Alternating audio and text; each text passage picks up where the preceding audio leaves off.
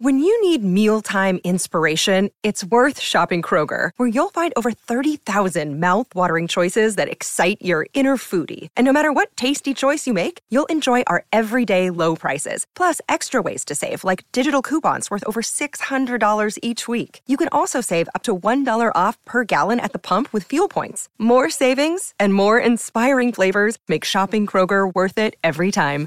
Kroger, fresh for everyone. Fuel restrictions apply. Chapter 9 Dr. Bauerstein. I had had no opportunity, as yet, of passing on Poirot's message to Lawrence.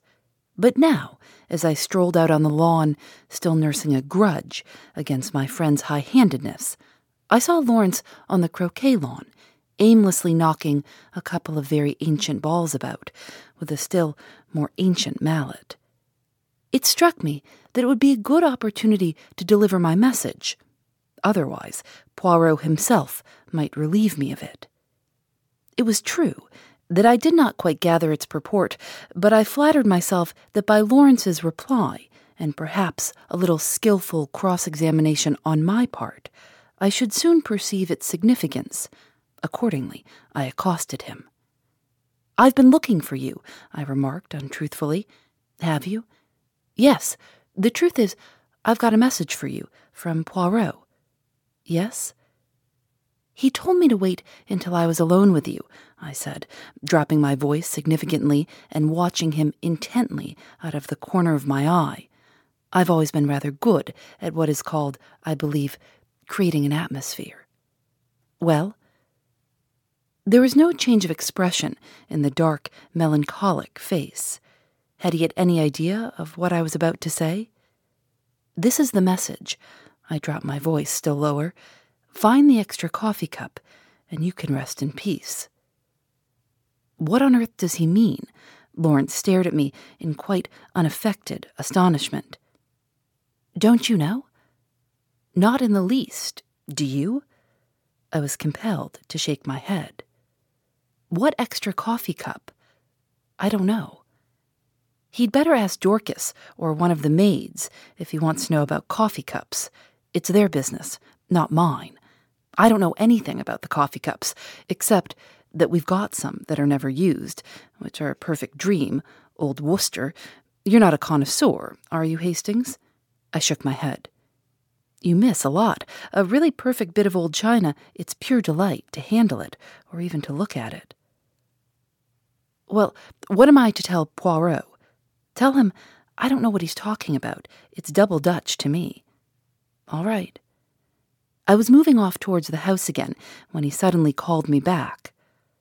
I say, what was the end of that message? Say it over again, will you?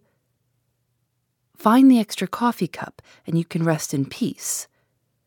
Are you sure you don't know what it means? I asked earnestly.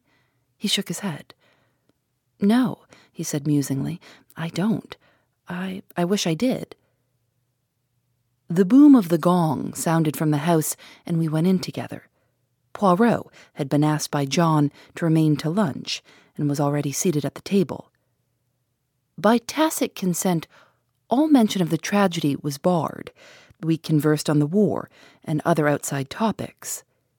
But after the cheese and biscuits had been handed round, and Dorcas had left the room, Poirot suddenly leant forward to Mrs. Cavendish.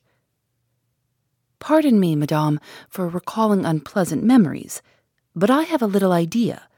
Poirot's little ideas were becoming a perfect byword, and would like to ask one or two questions. Of me, certainly. You're too amiable, madame. What I want to ask is this. The door leading into Mrs. Inglethorpe's room from that of Mademoiselle Cynthia, it was bolted, you say? Certainly it was bolted, replied Mary Cavendish, rather surprised. I said so at the inquest. Bolted? Yes. She looked perplexed. I mean, explained Poirot, you are sure it was bolted and not merely locked? Oh, I see what you mean. No, I don't know. I said bolted, meaning that it was fastened, and I could not open it, but I believe all the doors were found bolted on the inside. Still, As far as you're concerned, the door might equally well have been locked. Oh, yes. You yourself did not happen to notice, Madame, when you entered Mrs. Inglethorpe's room, whether the door was bolted or not. I I believe it was. But you did not see it. No, I I never looked. But I did, interrupted Lawrence suddenly. I happened to notice that it was bolted. Ah, that settles it. And Poirot looked crestfallen. I could not help rejoicing that, for once, one of his little ideas had come to naught. After lunch, Poirot begged me to accompany him home. I consented, rather stiffly. You are annoyed, is it not so? he asked anxiously as we walked through the park. Not at all, I said coldly. That is well, that lifts a great load from my mind. This was not quite what I had intended. I had hoped that he would have observed the stiffness of my manner. Still, the fervor of his words went towards the appeasing of my just displeasure, I thawed. I gave Lawrence your message, I said. And what did he say? He was entirely puzzled? Yes, I'm quite sure he had no idea of what you meant. I had expected Poirot to be disappointed, but to my surprise, he replied that that was as he had thought, and that he was very glad. My pride forbade me to ask any questions. Poirot switched off on another tack. Mademoiselle Cynthia was not at lunch today. How was that? She's at the hospital again. She resumed work today. Ah, she's an industrious little mademoiselle, and pretty, too. She's like pictures I have seen in Italy. I would rather like to see that dispensary of hers. Do you think she would show it to me? I'm sure she'd be delighted. It's an interesting little place. Does she go there every day? She has all Wednesdays off and comes back to lunch on Saturdays. Those are only times off. I will remember women are doing great work nowadays, and Mademoiselle Cynthia is clever. Oh, yes, she has brains, that little one. Yes, I believe she has passed quite a stiff exam. Without doubt. After all, it's very responsible work. I suppose they have very strong poisons there. Yes, she showed them to us. They are kept locked up in a little cupboard. I believe they have to be very careful. They always take out the key before leaving the room. Indeed. It is near the window, this cupboard? No, right the other side of the room. Why? Poirot shrugged his shoulders. I wondered, that is all. Will you come in? We'd reached the cottage. No, I think I'll be getting back. I shall go round the long way through the woods. The woods round Styles, were very beautiful. After the walk across the open park, it was pleasant to saunter lazily through the cool glades. There was hardly a breath of wind. The very chirp of the birds was faint and subdued. I strolled on a little way and finally flung myself down at the foot of a grand old beech tree. My thoughts of mankind were kindly and charitable. I even forgave Poirot for his absurd secrecy. In fact, I was at peace with the world. Then I yawned. I thought about the crime, and it struck me as being very unreal and far off. I yawned again. Probably, I thought, it really never happened. Of course, it was all a bad dream. The truth of the matter was that it was Lawrence who had murdered Alfred Inglethorpe with a croquet mallet. But it was absurd of John to make such a fuss about it, and to go shouting out, I tell you I won't have it. I woke up with a start. At once, I realized that I was in a very awkward predicament, for, about twelve feet away from me, John and Mary Cavendish were standing facing each other, and they were evidently quarreling. And quite as evidently, they were unaware of my vicinity, for before I could move or speak, John repeated the words which had aroused me from my dream. I tell you, Mary, I won't have it. Mary's voice came cool and liquid. Have you any right to criticize my actions? It'll be the talk of the village. My mother was only buried on Saturday, and here you are gadding about with the fellow. Oh, she shrugged her shoulders. If it is only village gossip that you mind. But it isn't. I've had enough of the fellow hanging about. Am I to understand that you will continue to see Bauerstein against my express wishes? If I choose. You defy me? No, but I deny your right to criticize my actions. Have you no friends of whom I should disapprove? John fell back a pace. The color ebbed slowly from his face. What do you mean? he said in an unsteady voice. You see, said Mary quietly, you do see, don't you, that you have no right to dictate to me as to the choice of my friends. John glanced at her pleadingly, a stricken look on his face. No right? Have I no right, Mary? he said unsteadily. He stretched out his hands. Mary. For a moment, I thought she wavered. A softer expression came over her face, then suddenly she turned almost fiercely away. None. She was walking away when John sprang after her and caught her by the arm. Mary, his voice was very quiet now. Are you in love with this fellow Bauerstein? She hesitated, and suddenly there swept across her face a strange expression, old as the hills, yet with something eternally young about it. So might some Egyptian sphinx have smiled. She freed herself quietly from his arm and spoke over her shoulder. Perhaps, she said, and then swiftly passed out of the little glade, leaving John standing there as though he had been turned to stone. I stepped forward, crackling some dead branches with my feet as I did so. John turned. Luckily, he took it for granted that I'd only just come upon the scene. Hello, Hastings. Have you seen the little fellow safely back to his cottage? Quaint little chap. Is he any good, though, really? He was considered one of the finest detectives of his day. Oh, well, I suppose there must be something in it then. What a rotten world it is, though. Do you find it so? I asked. Good Lord, yes. There's this terrible business to start with. Scotland Yard men in and out of the house like a jack in the box. Never know where they turn up next. Screaming headlines in every paper in the country. Damn all journalists, I say. Do you know, there was a whole crowd staring in at the lodge gates this morning. Sort of Madame Tussaud's Chamber of Horrors business that can be seen for nothing. Pretty thick, isn't it? Cheer up, John, I said soothingly. It can't last forever. Can it, though? It can last long enough for us never to be able to hold up our heads again. No, no, you're getting morbid on the subject. Enough to make a man morbid, to be stalked by beastly journalists and stared at by gaping moon faced idiots wherever he goes. But there's worse than that. What? John lowered his voice. Have you ever thought, Hastings, it's a nightmare to me? Who did it? I can't help feeling sometimes it must have been an accident, because. because who could have done it? Now Inglethorpe's out of the way, there's no one else. No one, I mean, except one of us. Yes, indeed, that was nightmare enough for any man. One of us. Yes, surely it must be so, unless. A new idea suggested itself to my mind. Rapidly, I considered it. The light increased. Poirot's mysterious doings, his hints, they all fitted in. Fool that I was not to have thought of this possibility before, and what a relief for us all. No, John, I said, it isn't one of us. How could it be? I know, but still, who else is there? Can't you guess? No.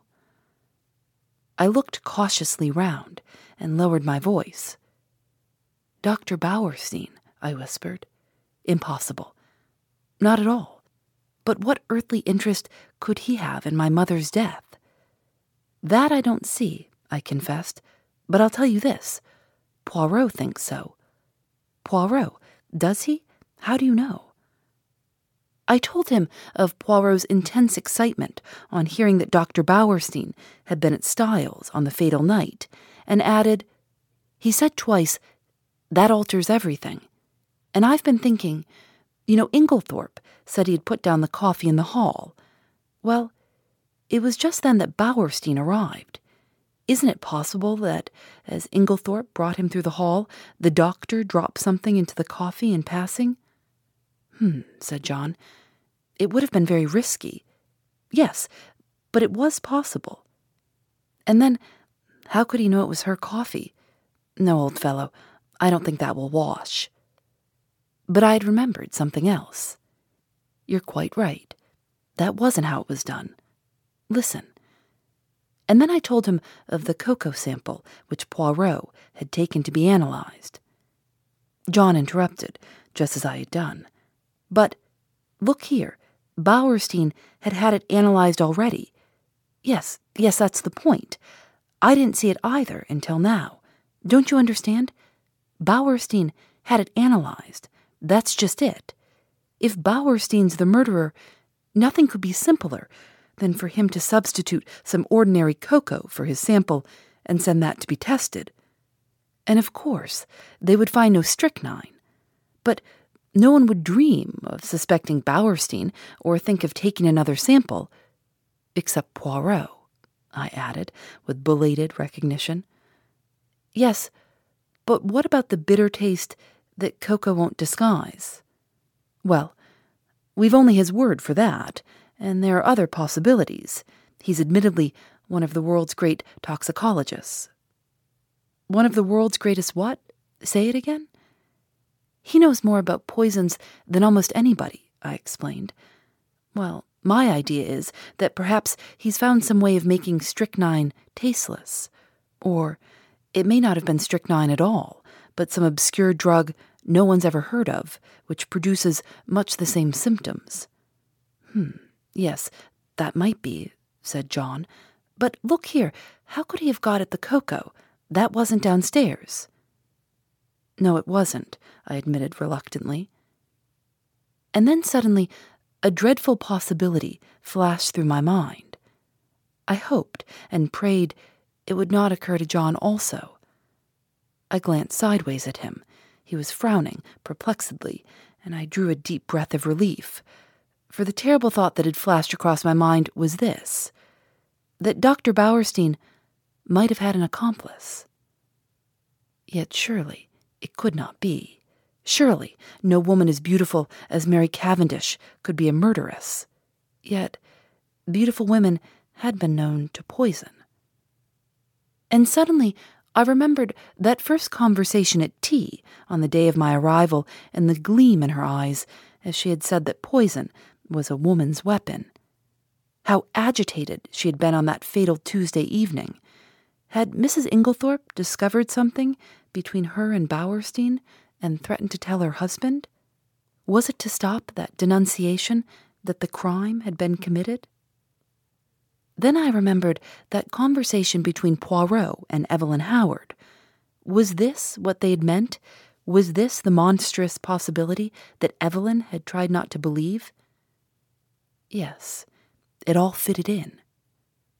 No wonder Miss Howard had suggested hushing it up. Now I understood that unfinished sentence of hers. Emily herself. And in my heart, I agreed with her. Would not Mrs. Inglethorpe have preferred to go unavenged rather than have such terrible dishonor fall upon the name of Cavendish? There's another thing, said John suddenly, and the unexpected sound of his voice made me start guiltily, something which makes me doubt if what you say can be true. What's that? I asked, thankful that he had gone away from the subject of how poison could have been introduced into the cocoa. Why, the fact that Bauerstein demanded a post mortem. He needn't have done so. Little Wilkins would have been quite content to let it go at heart disease. Yes, I said doubtfully, but we don't know. Perhaps he thought it safer in the long run. Someone might have talked afterwards. Then the Home Office might have ordered exhumation. The whole thing would have come out then, and he would have been in an awkward position for no one would have believed that a man of his reputation could have been deceived into calling it heart disease. Yes, that's possible, admitted John. Still, he added, I'm blessed if I can see what his motive could have been. I trembled. Look here, I said. I may be altogether wrong, and remember, all this is in confidence. Oh, of course, that goes without saying. We had walked as we talked, and now we passed through the little gate into the garden. Voices rose near at hand, for tea was spread out under the sycamore tree, as it had been on the day of my arrival.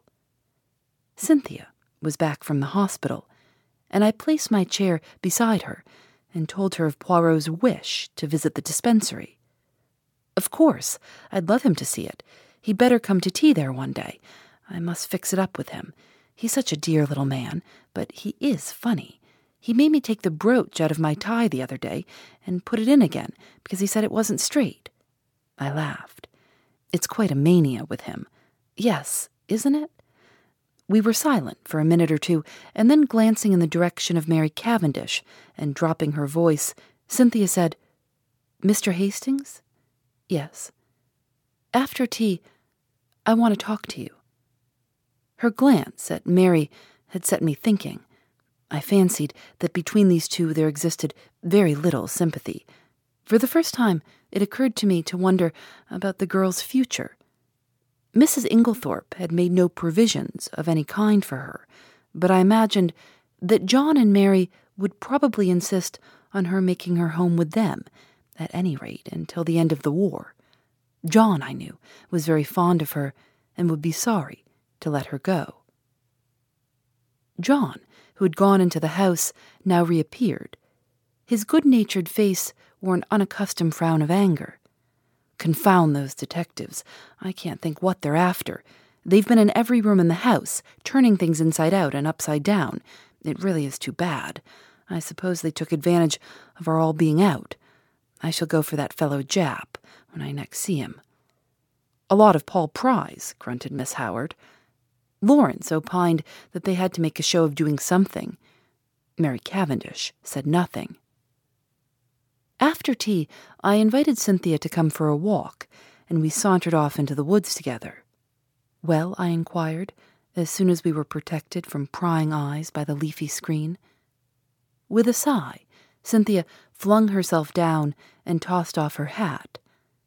The sunlight, piercing through the branches, turned the auburn of her hair to quivering gold. Mr. Hastings, you're always so kind, and you know such a lot. It struck me at this moment that Cynthia was really a very charming girl, much more charming than Mary, who never said things of that kind. Well, I asked, as she hesitated. I want to ask your advice. What shall I do? Do? Yes, you see, Aunt Emily always told me I should be provided for. I suppose she forgot, or didn't think she was likely to die. Anyway, I'm not provided for, and I don't know what to do. Do you think I ought to go away from here at once? Good heavens, no. They don't want to part with you, I'm sure. Cynthia hesitated a moment, plucking up the grass with her tiny hands. Then she said, Mrs. Cavendish does. She hates me. Hates you? I cried, astonished. Cynthia nodded. Yes, I don't know why, but she can't bear me, and he can't either. There I know you're wrong, I said warmly. On the contrary, John is very fond of you. Oh, yes, John. I meant Lawrence. Not, of course, that I care whether Lawrence hates me or not. Still, it's rather horrid when no one loves you, isn't it? But they do, Cynthia dear, I said earnestly. I'm sure you're mistaken. Look, there is John and Miss Howard. Cynthia nodded rather gloomily. Yes, John likes me, I think, and of course Evie, for all her gruff ways, wouldn't be unkind to a fly. But Lawrence never speaks to me if he can help it, and Mary can hardly bring herself to be civil to me. She wants Evie to stay on, is begging her to, but she doesn't want me, and and I don't know what to do. Suddenly, the poor child burst out crying.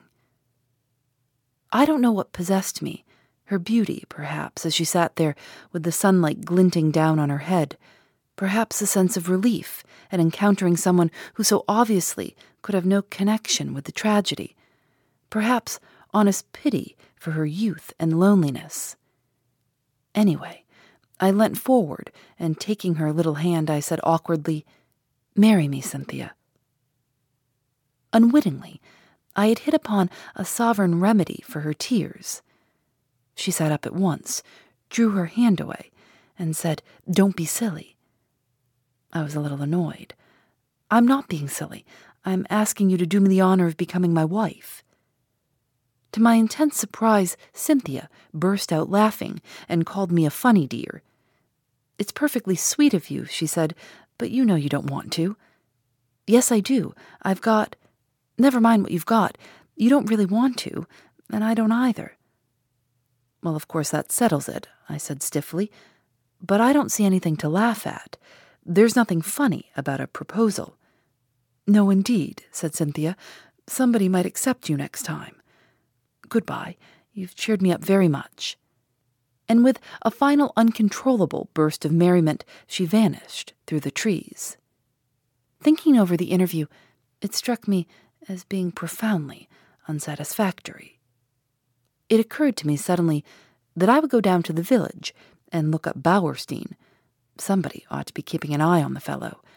At the same time, it would be wise to allay any suspicions he might have as to his being suspected.